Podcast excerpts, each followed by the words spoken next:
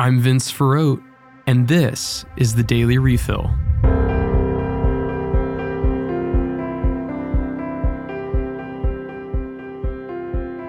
Last week, the Vatican published a letter to German Catholics, but specifically to the bishops and those involved in the German Synodal Way. The letter sought to clarify the scope and limits of the Synodal Way in Germany. Now, a synod in the Roman Catholic Church is a meeting of bishops that assists and counsels the Pope in certain matters and concerns of his. The driving force of synods is listening, dialogue, and discerning prayer that's rooted in the Holy Spirit.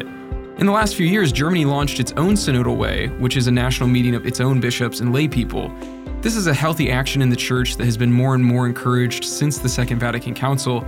However, leading up to the synodal way in Germany and throughout it, many have sought to compromise its actual purpose and make it into an opportunity to change core church teaching and structure. Multiple interventions from bishops around the world, including from the Pope himself and the Vatican, have already happened. Last week's letter was the most recent in a long string of warnings and clarifications. Leadership in Germany reacted to the letter with surprise and agitation, while others concerned with how the synodal way has been conducted up to this point thought the letter was well timed and necessary. Let's continue to pray for an outpouring of the Holy Spirit in the synodal process in Germany and that he leads them closer to the heart of the Good Shepherd himself. Finally, Pope Francis arrived in Canada this past weekend to begin his pastoral visit there. Francis has made clear the tone of his trip is a penitential and reconciliatory one.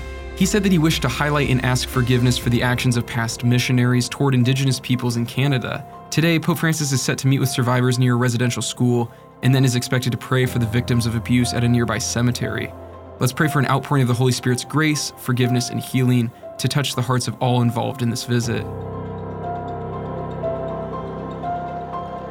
This has been the Daily Refill.